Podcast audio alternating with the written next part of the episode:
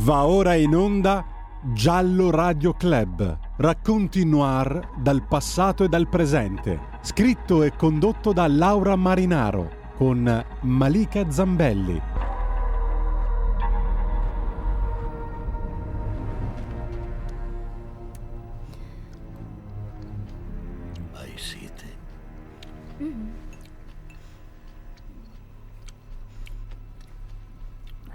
Cosa che ho visto in sogno. Come hai detto che si chiama? Lago di Cleopatra. Cleopatra. Era bella, non è vero? Fu scolpito 1500 anni prima della nascita del figlio di Dio. Sei uomini persero la vita per portarlo qui dall'Egitto.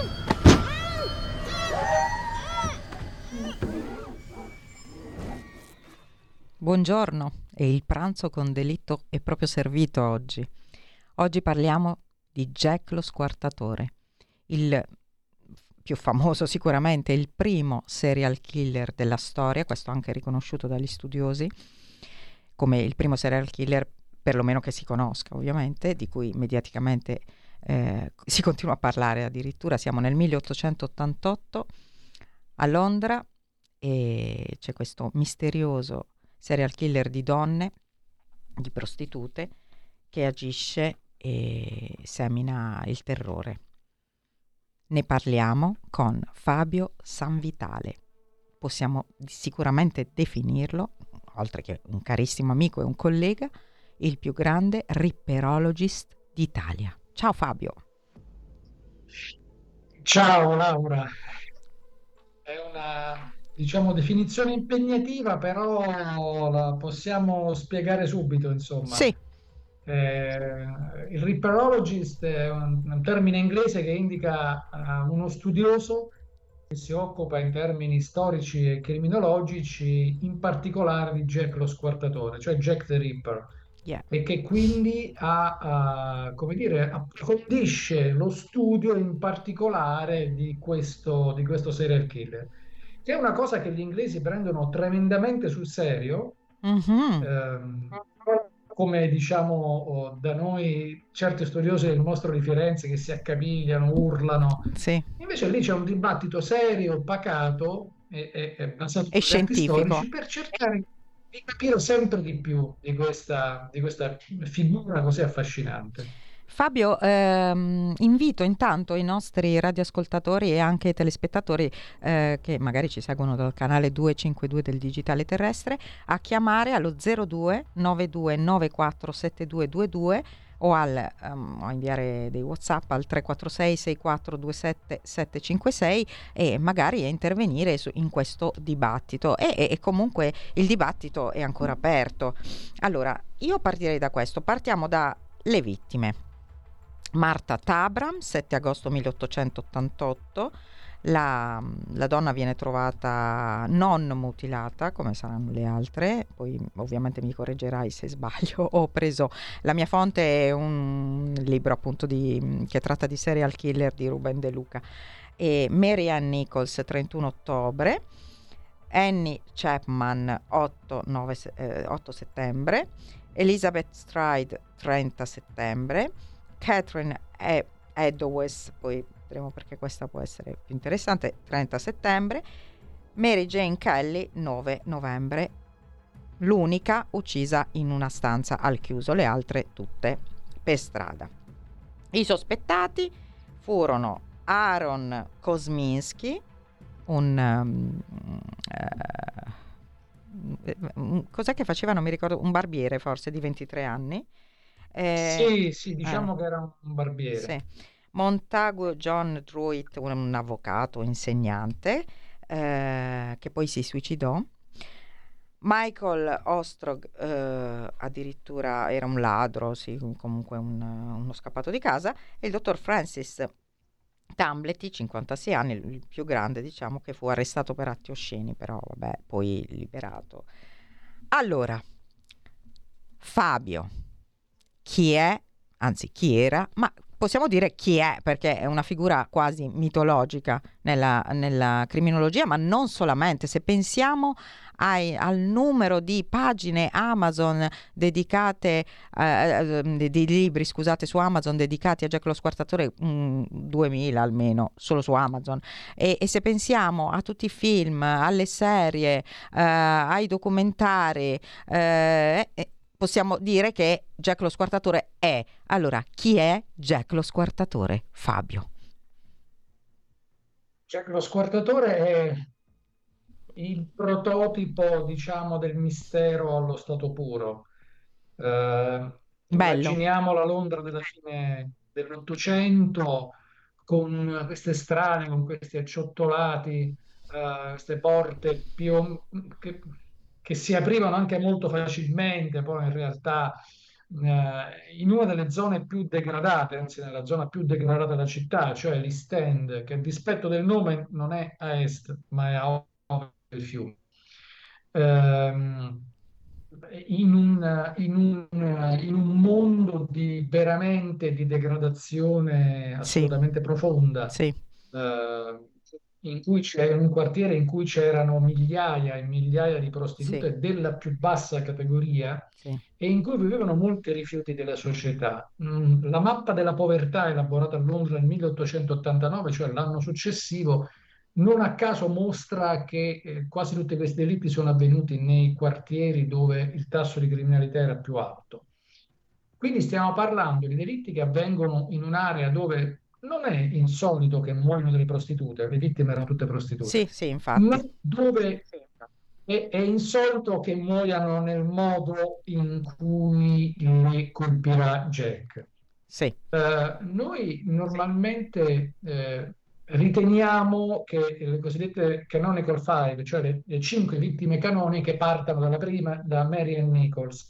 Marta Tabram generalmente viene esclusa perché mh, la tipologia delle ferite, la modalità sì. dell'aggressione Però, non eh, fanno eh. pensare. Ecco, a, a, proposito di questo, volevo mh, mm, un attimo bloccarti. Mh, mm, Ruben De Luca, appunto, nel, nel, suo libro Serial Killer parla di lei come la prima vittima perché eh, comunque la zona era quella ah, e, e, dice che effettivamente lei non è stata mai riconosciuta come la prima vittima perché il, il corpo non è stato mutilato, e, come negli altri casi, ma probabilmente dice ci potrebbe anche stare una spiegazione del tipo che la prima vittima magari lui non, era, non aveva ancora elaborato bene come avrebbe agito dopo no? la sistematicità, perché sappiamo che un seriale è un seriale, un serial, se ripete nella, più o meno le stesse modalità, ovviamente, no? Se no non è seriale. E basta, ti ho, ho, fermato su questo, non so se sei d'accordo con lui, comunque vabbè, mh, era per precisare perché l'avevo eh, nominata ecco, come, come, prima vittima. Però ovviamente sei tu il maestro. Sì, eh, sì, anche alcuni investigatori dell'epoca pensavano che potesse esserlo. Uh, diciamo che mh, il fatto che muoia una prostituta in quell'area, il delitto avviene il 6 agosto non è che significhi necessariamente che sia una vittima di Jack, perché ci sono state eh, eh almeno un altro paio di donne prima e almeno altre tre successivamente ah beh, certo. che sono state uccise ritenute facenti parte della serie. Mm-hmm. Però, diciamo, su Marta Tabram sono parecchi dubbi. Eh, d'altronde, voglio dire, le prostitute morivano anche abbastanza in quell'area, quindi mm, che muore una prostituta in quella zona lì non è, non è necessariamente segno della presenza di Jack. Ecco, ti chiedo, ma... Normalmente partiamo dalla, dalla mm. Nichols, che già è un delitto abbastanza particolare, in cui si capisce, cioè, che, eh, che il nostro uomo è stato distratto in qualche modo eh, e che non ha potuto portare a termine le scissioni che poi rappresenteranno una delle caratteristiche ed uno dei motivi per cui noi ancora oggi ci ricordiamo effettivamente di Jack lo squartatore, cioè eh, uno dei motivi per cui effettivamente noi ce ne ricordiamo è che Jack lo squartatore ha avuto una serie di attività sì. che eh, sono assolutamente uniche nel panorama degli, degli assassini seriali, insomma. Ecco, descrivicele. Eh. Sto cercando di trovare un attimo la, Quadratura, un attimo, così. Sì, c'è l'audio un po'. Metto al centro. Descrivicele nel dettaglio, dai. Anche se l'orario è quello che è, però ci sta. Dunque, la caratteristica, diciamo, la caratteristica centrale di Jack lo Squartatore che lo ha reso immortale è un po' il fatto di aver praticato le scissioni sulle vittime, quindi Mhm. essersi portato, Sì, scusate il linguaggio, un pezzo a casa, che è una cosa molto rara che in Italia abbiamo visto poi soltanto con il mostro di Firenze infatti. è eh, il fatto di aver comunicato con gli investigatori attraverso delle lettere, anche questa è una cosa assolutamente insolita, il fatto di non essere mai stato catturato, naturalmente, Eh il fatto di essere stato un assassino seriale in un'epoca in cui non era stata neanche inventata questa sì, definizione. infatti. Inoltre, inoltre Jack lo Squartatore rappresenta in quel momento un, eh, come dire, la personificazione delle paure urbane. Mm, La società stava passando da una società contadina a una società metropolitana, sì, quindi le città esplodevano, no? Erano sempre più urbanizzate e all'interno di, di- di- di questo passaggio si è verificato proprio la...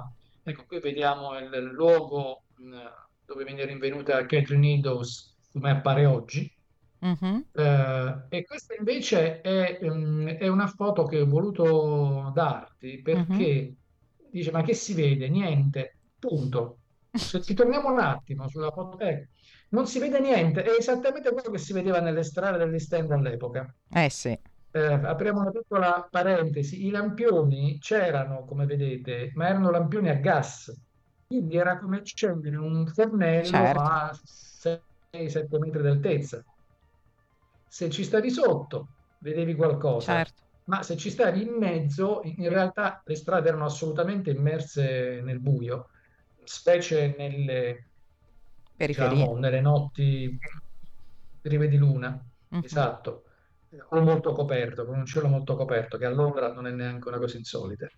E quindi questo spiega anche come abbia fatto oh, Jack a sfuggire alle autorità e alla polizia che interveniva luoghi, insomma. Senti, ci furono anche degli Ehm, identikit, giusto? eh, Dei riconoscimenti di... addirittura che furono fatti fare a delle donne, insomma, delle, delle prostitute che dovevano riconoscere delle persone, però poi alla fine finì tutto nel nulla. Raccontaci le Sì, indagini, come... Sì, non abbiamo degli identikit per il semplice motivo che nessuno lo ha visto, lo ha visto operare effettivamente. Ehm, non c'era, non ci sono mai stati testimoni. Eh, semmai testimoni veri e propri che possano aver visto qualcuno dal Mm, vivo. Ecco, per esempio, proprio nel delitto della Idols abbiamo mhm, forse un testimone importante che però vede quest'uomo parlare con una donna che verosimilmente è la Idols, quindi che momenti prima che, Sì, si- che entri in questa piazza che abbi- abbiamo visto prima, quella che dicevo, questo è uno dei luoghi, eccetera, quel muro che avete visto, Might Square, mhm, però vedo di spalle. Mm, Allora, di spalle, che si può dire? Si può dire, L'altezza. eh, si può dire il tipo di vestito, se è vestito bene, se era Certo. un marinaio, perché era una zona di marinai, se era povero, se era ricco, più o meno questo si può dire. Questo è, è appunto Madrid Square, eh, e, mh, però mh, avete visto prima eh, una delle immagini che avete mandato è questo profilo che spesso viene associato a Jack Lo scrittore. Una delle lettere ritenute sì, ecco, raccontaci di sono quella lettera, pochissime, infatti. eh, che furono inviate. Ogni tanto la Allora, connessione va sono via. state inviate circa 600 lettere. Ah, cavolo. Mm, Allora, dicevo, sono state inviate circa 600 lettere. mhm, Queste 600 lettere eh, hanno rappresentato, ovviamente la, la polizia era stata completamente sommersa mhm, e alcune lettere sembravano più autentiche di altre, e non perché ci fossero dei grafologi per dirlo, perché questi sono arrivati molto tempo dopo. Eh sì. ma perché contenevano degli elementi che potevano dare un'idea di, di essere stati scritti dal, dal vero autore. In particolare una Mm. a cui era allegato un pezzo, un pezzo di rene è un po' pretenziosa come affermazione, però mettiamola così, che era esattamente quello mancante alla vittima che era stata appunto ritrovata. Mhm. Eh, come una specie di tessera del puzzle, no? Sì. Inviata come per dire guardate che sono proprio io. Eh, Quindi, quindi lui, lui sfidava gli investigatori, secondo te? Io sì, però penso che li abbia sfidati onestamente una volta sola, Mm. nel senso che eh, oggi è abba- opinione abbastanza comune ritenere che in particolare proprio le lettere in cui appare per la prima volta la firma Jack lo squartatore siano state scritte Mm. da eh, un'agenzia di stampa Sì. Eh, che abbia la, la news agency che abbia voluto con Sì. questo eh, montare un caso del quale poi poter parlare possibilmente per mesi. La news agency era anche abbastanza nota per questi suoi sistemi eh, spregiudicati. Beh, eh, insomma, sono che, che comunque oggi sono quasi all'ordine del giorno, diciamo, però allora era proprio un'agenzia. quasi- sì. Quindi diciamo che il fenomeno Jack, il fenomeno Jack è stato creato anche da altri, quindi non solo da lui, come, come fenomeno proprio mediatico e, e quasi mitologico, appunto come figura. Ma tu, tu cosa pensi? Cioè, che, che persona può essere stata? Chi, chi poteva essere? Allora, innanzitutto non penso ad una persona altolocata che va a commettere i, lo- i suoi delitti nei Mm. bassifondi per il semplice motivo che uno altolocato, se si fosse recato Mm. negli stand, sarebbe durato dieci minuti. Eh sì. Cioè, non- in quelle strade sarebbe durato. Poi non parliamo dell'ultima strada, eh, cioè quella in- dove viene rinvenuta Mary Kelly, il delitto l'unico avvenuto al chiuso. Mhm. Lì non, non- faceva fatica a entrare la polizia, quindi figuriamoci, Sì, figuriamoci una persona col cilindro e il bastone, insomma. ecco. ecco. No, penso un abitante del quartiere Sì. una, una persona con, eh, ehm, con una forte conoscenza della- delle strade, della topografia, quindi in grado di eclissarsi abbastanza rapidamente, Mhm. eh, che ovviamente dovrà avere un odio nei confronti delle prostitute per Certo. qualche motivo specifico, Certo. Potrebbe essere stato per esempio una malattia che all'epoca la sifilide galoppava, per cui Sì. eh, niente di più facile che si sia trattato anche di qualche cosa di questo genere. Ehm, è interessante notare, anzi, se mi dai un secondo lo ritrovo, Mhm. che il primo esempio di profiling viene fatto proprio su Jack lo squartatore. Cioè, eh, ecco, questo è il cortile eh, in cui abitava. Vedete Sì. c'è un arco che sbuca, stiamo vedendo dall'ingresso del cortile. Quelle due finestre sono quelle dalle quali, rompendo un vetro, si vide il massacro che era stato compiuto. La porta che vedete, la porticina sulla sinistra, è quella dalla quale eh, Jack entrò e uscì quella notte, trattenendosi per, per almeno un'ora lì dentro, verosimilmente. Mhm. Io adesso cerco e ti leggo, se mi Sì, dai un sì, sì. attimo, il, il profilo criminale che venne fatto da eh, Thomas Bond. Thomas Bond è stato uno dei medici legali che si è occupato della, della vicenda. Eccolo qua. E, e lui praticamente fa un profilo criminale senza sapere che lo sta facendo. Eh, però nascere possiamo dire che proprio la medicina legale è, eh, è stata anche una grande passione di- del personaggio di Conan Doyle, e che di fatto è, secondo me, il primo profiler, no? Sherlock Holmes de- della storia, perlomeno letteraria, insomma. E, mh, quindi è molto interessante questo. Sentiamo cosa, cosa dice. Vai, vai, Fabio. Allora, il 10, il 10 novembre del 1888 Thomas Bond scrive: Gli omicidi sono stati commessi da un solo individuo, maschio fisicamente prestante, audace e imperturbabile al tempo stesso. Lo sconosciuto appare assai probabilmente innocuo, di mezza età, curato nell'igiene e ben vestito, cioè uno che è in grado di avvicinarsi senza restare sospetti. Mm. Pensiamo abbia un mantello, giustissimo, che difficilmente avrebbe potuto sottrarsi all'attenzione fuggendo per le strade con le mani e gli abiti insanguinati. Eh certo, eh certo. Vero, vero che all'epoca si vestivano tutti di nero, Mm. quindi era, diciamo, eh, eh, che era notte, però le mani sono sempre le mani. Eh sì. Riteniamo che sia un soggetto solitario ed eccentrico nel comportamento. Non ha un'occupazione regolare, ma vive di piccole entrate o di un sussidio. Mm. E poi nasce tutta una diatriba che però tutto sommato possiamo considerare abbastanza risolta, perché anche qui, come nel caso del nostro di Firenze, si disse, ah, ma allora Sì, potrebbe essere un chirurgo. sì, sì, sì. In realtà non era un chirurgo né nel caso del mostro di Firenze, perché furono fatte indagini in proposito, né in questo caso. Era sicuramente una persona con delle cognizioni. Beh, certo, Eh, almeno sapeva dove si trovavano gli organi interni. sì. Poteva essere, sicuro sapeva maneggiare i coltelli, però poteva essere un conciatore, un calzolaio, un cacciatore, Un barbiere? Oppure poteva essere uno che aveva fatto l'assistente di sala autoptica. Mm, All'epoca non è che ci voleva l'abilitazione, vero. per cui anche io e te potevamo fare gli assistenti di sala.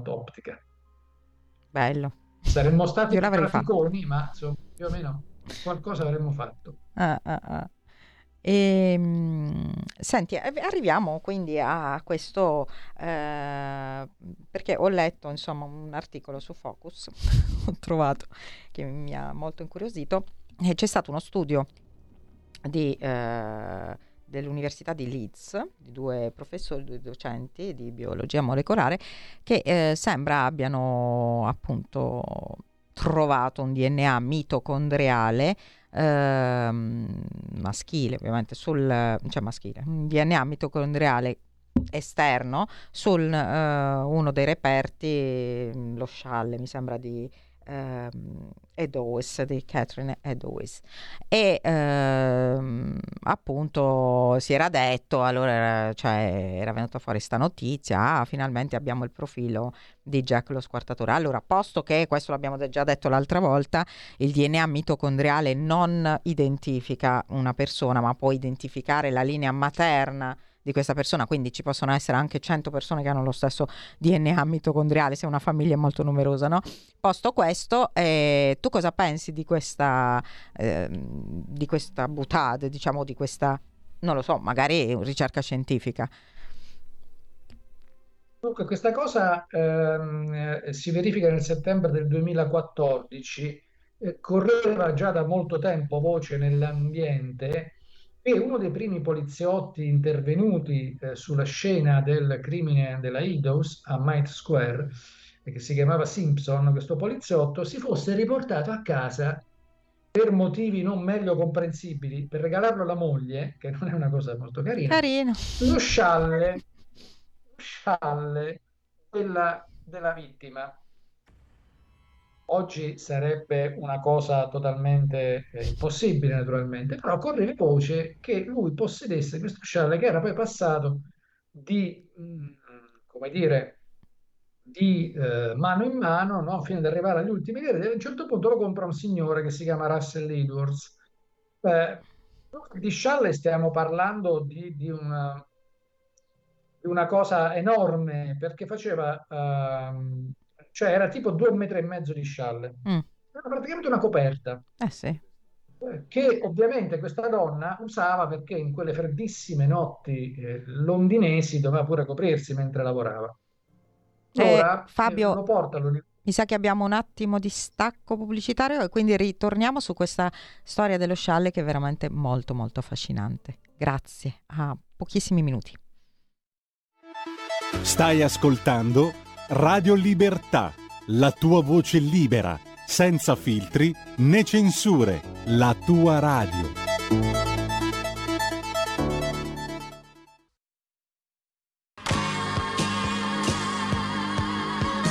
Davide Volpin, un'ora in diretta nel passato per non dimenticare i grandi artisti e la loro grande musica. Ogni sabato dalle 17 alle 18, spazio pomeriggio su Radio Libertà.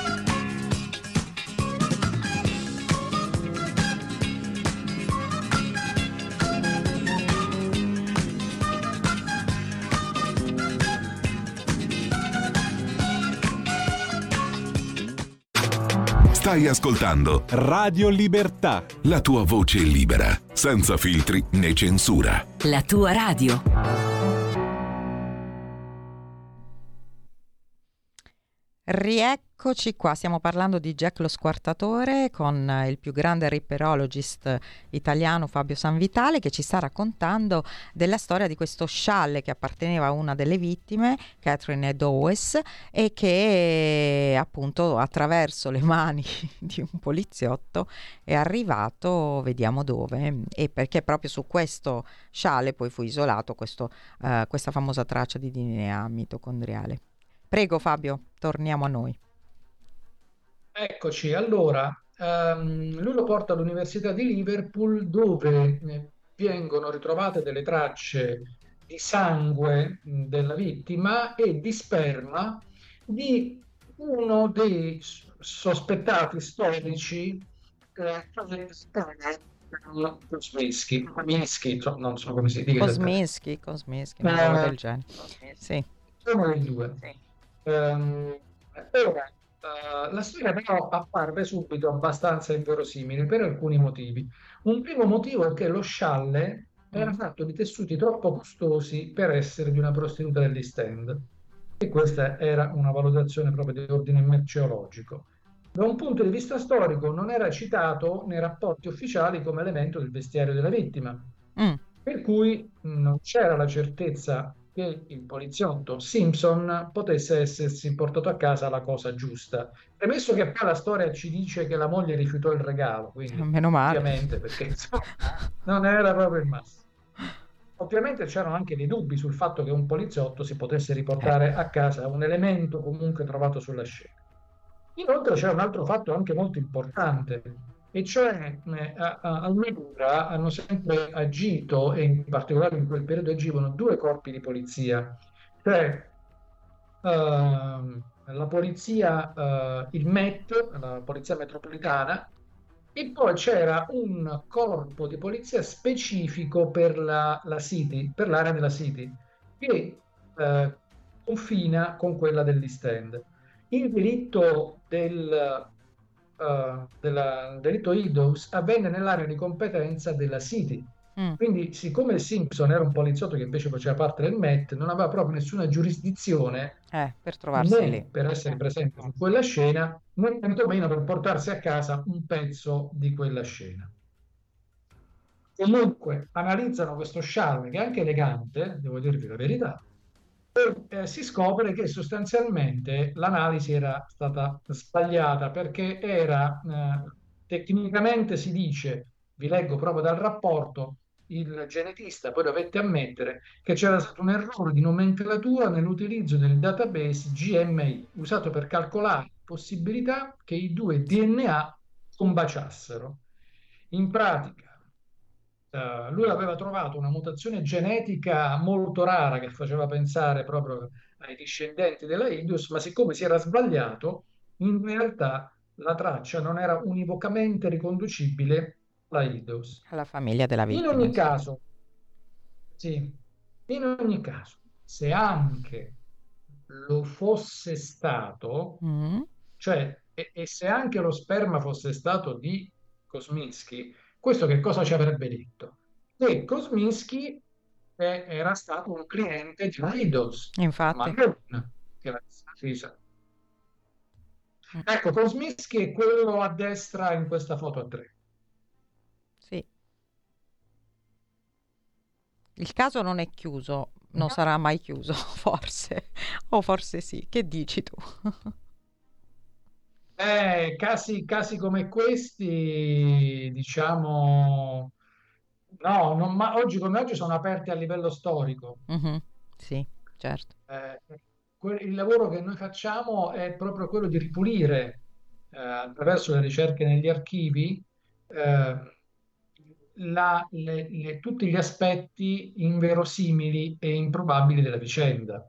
Per esempio, alcuni mm. sospettati mm. sono stati proprio scagionati da ricerche storiche che hanno dimostrato che quel giorno non erano lì o ognuno di questi esatto erano altrove o addirittura erano detenuti in Francia per cui proprio non si poteva eh, ritenere che e quindi rimane questo loro. Kosminski cioè perché è lui quello mm, che gli studiosi reputano il che voi studiosi anzi reputate forse il più probabile non so Ma in realtà non c'è un'unità ognuno ha il suo ah. squartatore preferito il suo sospetto, il suo sospetto preferito. Io non ce l'ho nessuno per fare un esempio. Mm, comunque, eh, il nostro Kosminski uh-huh. era un ebreo polacco uh-huh.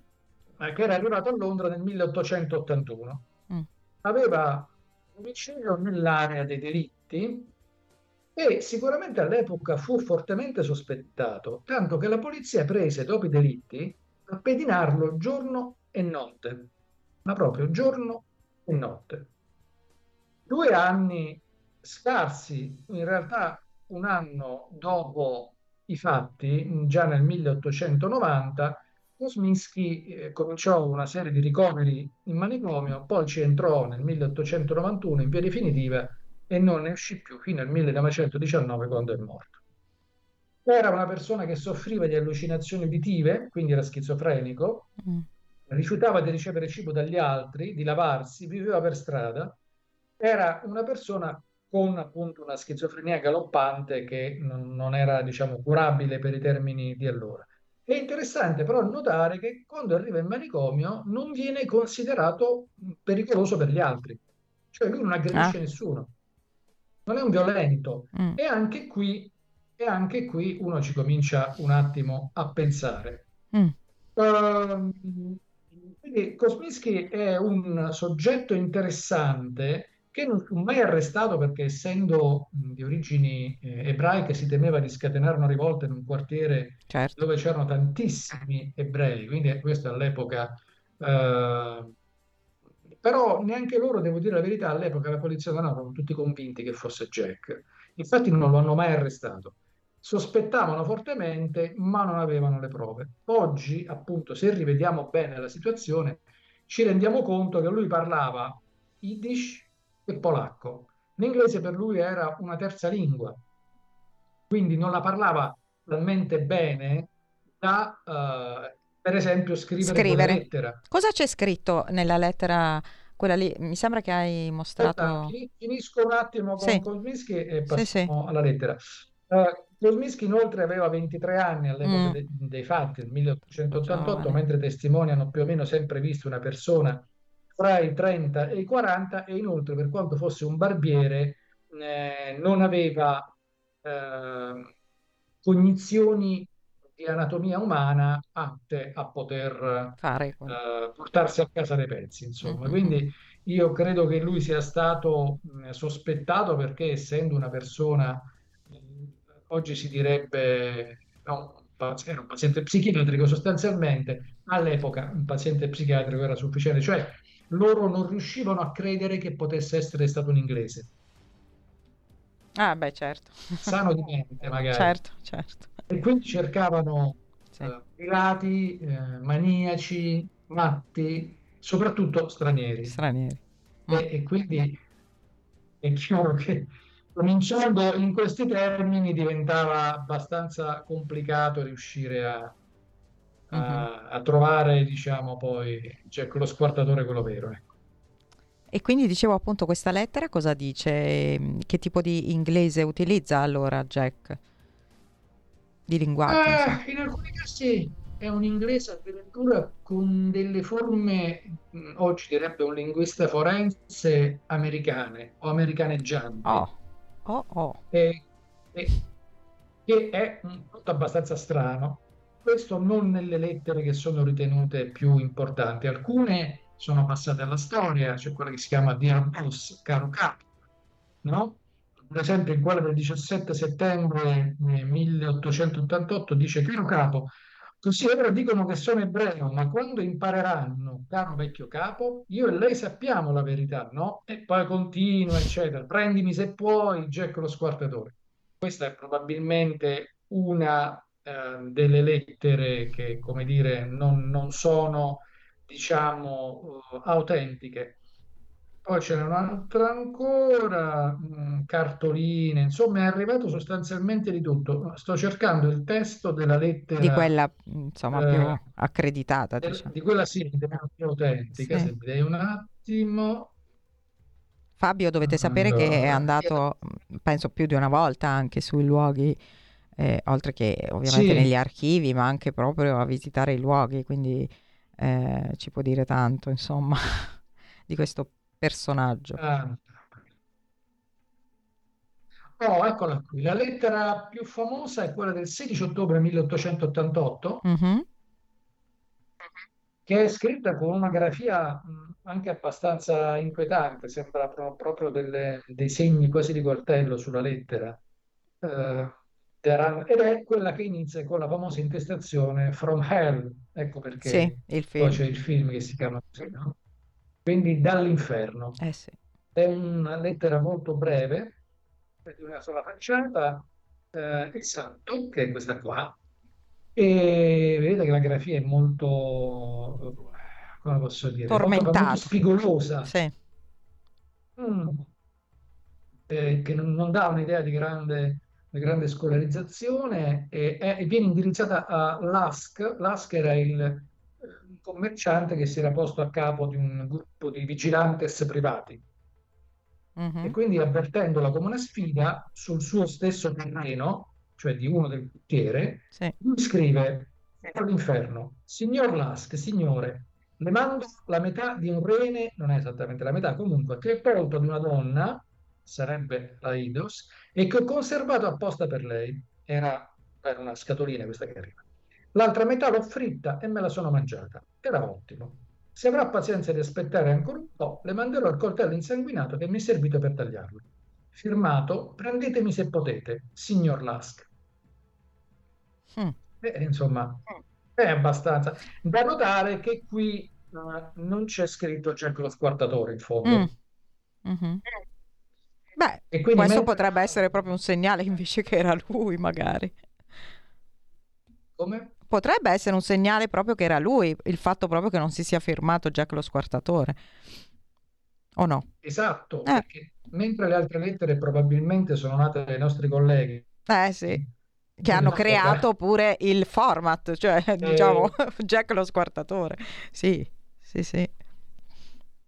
Jack lo squartatore che poi è un format geniale. Genialissimo, sì, assolutamente. Genialissimo, addirittura io ho trovato un, uh, un'imitazione di Jack lo Squartatore, una storpiatura del, del, nome anche in una marca di, di, di schiume da barba, ovviamente, quelle che si fanno con rasoio a mano.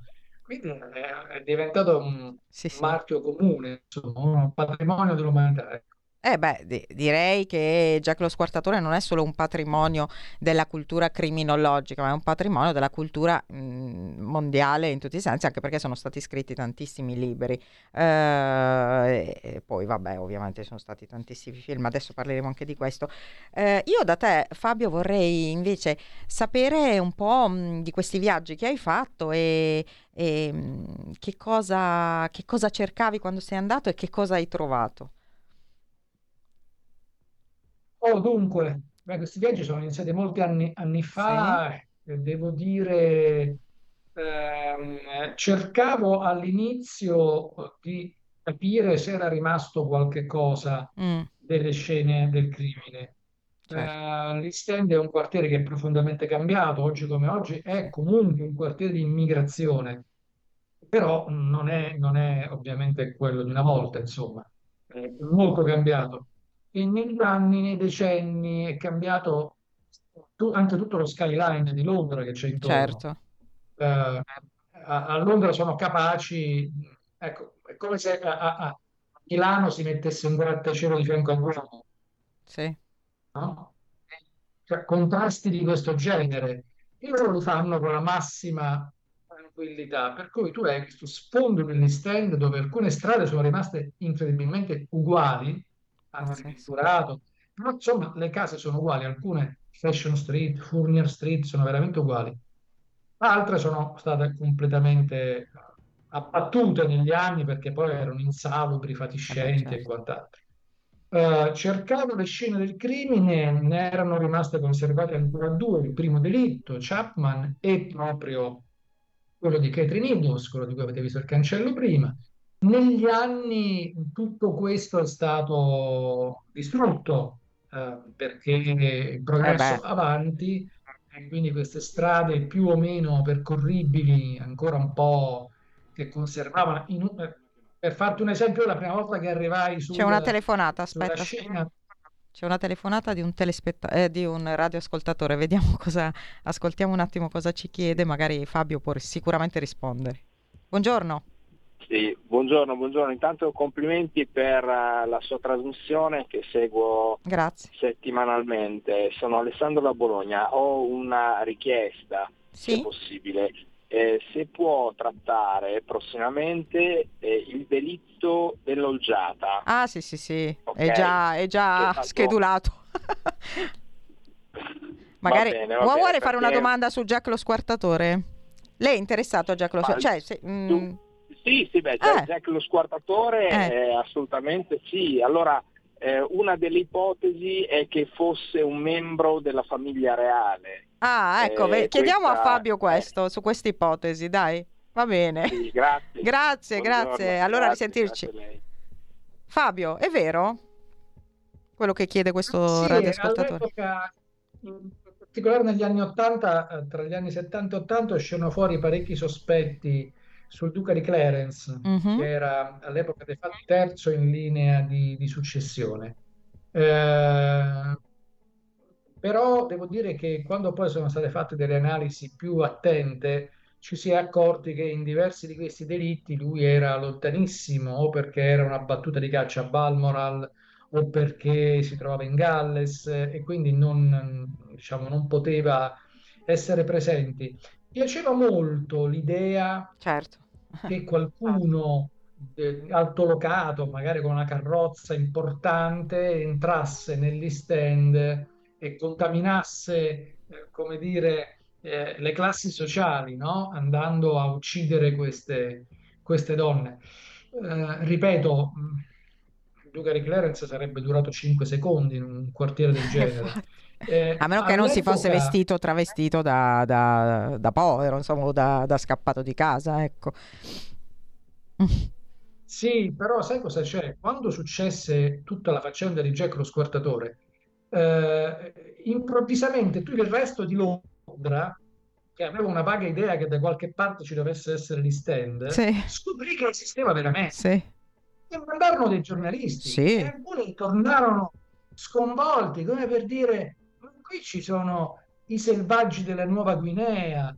Cioè, eh, nella Nuova Guinea praticamente erano più civilizzati, secondo loro, dei rifiuti umani che avevano trovato negli stand. Pazzesco. Quindi il resto di Londra, e in particolare l'aristocrazia, aveva una vaga idea che doveva esserci questo posto, ma non c'era mai entrata in tutta la sua vita.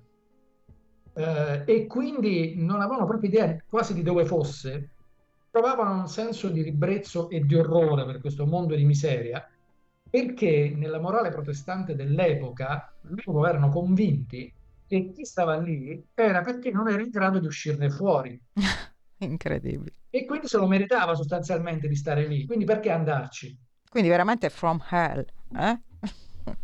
Cioè, era Eh, sì, l'inferno sulla esatto, terra, esatto. insomma. Ecco perché è forse anche così affascinante questa storia. Senti, ma oggi ci sono, immagino, figuriamoci se non ci sono, dei tour ehm, proprio organizzati, no? Sulle tracce di Jack lo squartatore. Tu cosa ne pensi? Eh, allora, ehm, come ti dicevo, la zona è rimasta un po' simile e un po' diversa. Mm. Eh, a me è capitato, come stavo dicendo prima, la prima volta che andai su, su una di queste scene del crimine, di assistere a uno scippo in tempo reale. Ah, ecco. Eh, esatto, la, la zona è un po' cambiata, è stata Mi molto ricorda, migliorata, mi ricorda una, una città, insomma. Vabbè, che un po' di anni fa era così. però. Ci sono andata come, come eh, giornalista e, e, scortata dalla polizia locale all'epoca. Adesso non è più così, eh. Sto parlando di Bari, ovviamente non è più così, però una volta era così. Quindi io all'epoca cosa cercavo? Cercavo quello che erano i luoghi, poi mano a mano questi luoghi li ho visti sempre più, mm. sempre più uh, cambiare. Ricordo che durante uno, uno, di questi tour, per esempio, uh, ci tirarono delle uova. Ah. Sì, erano simpatiche usanze dei ragazzi del posto, ah. prendere a, a uovate, diciamo, quelli che andavano di notte a cacciare il naso in questi posti. E questi tour, beh, di questi tour, ecco, il problema di questi tour è che mano a mano i luoghi sono spariti tutti. Eh sì. Quindi non so francamente cosa ci sia da vedere. Eh, ripeto, Vabbè, lo fanno come operazione di marketing, immagino, però. Sono operazioni di marketing, sì. eh, però ecco, sono rimaste delle strade, sono rimaste delle chiese, sono rimasti dei luoghi, luoghi che però questi si possono fare anche senza tour, francamente. Eh, il, posto è rimasto assolutamente, e grazie a Dio, identico è un pub, ah. il Ten Bells. Il Ten Bells è un pub d'angolo che si trova praticamente di fronte al mercato di Whitechapel, il mercato sì. coperto, e, ed è in un'area in cui si può ritenere che erano quasi tutte alcolizzate le vittime di Jack lo Scortatore, che verosimilmente almeno due delle vittime ci siano state come clienti, perché era proprio vicinissimo casa loro, tra cui anche per esempio Mary Kelly, sì. e forse c'è stato anche Jack, visto che era del eh quartiere. Mm. Ecco, il Ten Bells è ancora esattamente dove era, com'era, l'unica raccomandazione, eh, come tutti i pub inglesi, è aperto dal pomeriggio tardi e ricordatevi che c'è la fila per entrare. Eh beh, c'è la fila per entrare. Pensa un po'. Dentro è rimasto incredibilmente uguale. Pazzesco, pazzesco. Eppure, ehm, senti Fabio, mm, nell'immaginario collettivo, almeno anch'io quando ero bambina, così immaginavo Jack lo squartatore agire in notti nebbiose, fredde, con le strade eh, magari eh, bagnate dalla pioggia. Eh, in realtà poi dopo ha agito ad agosto.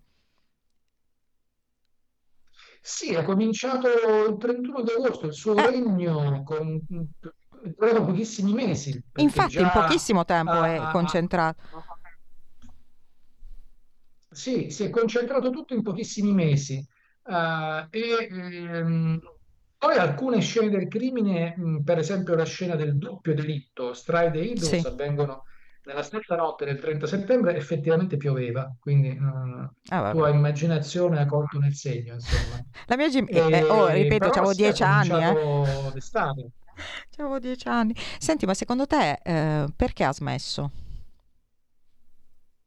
Oh, allora, questa è una, una, hai fatto un'ottima domanda. Noi siamo abituati a pensare che un serial può smettere perché ha una compulsione tale che non può interrompersi e quindi se si interrompe deve esserci o è finito in manicomio o certo. cambiato città o è morto. è morto.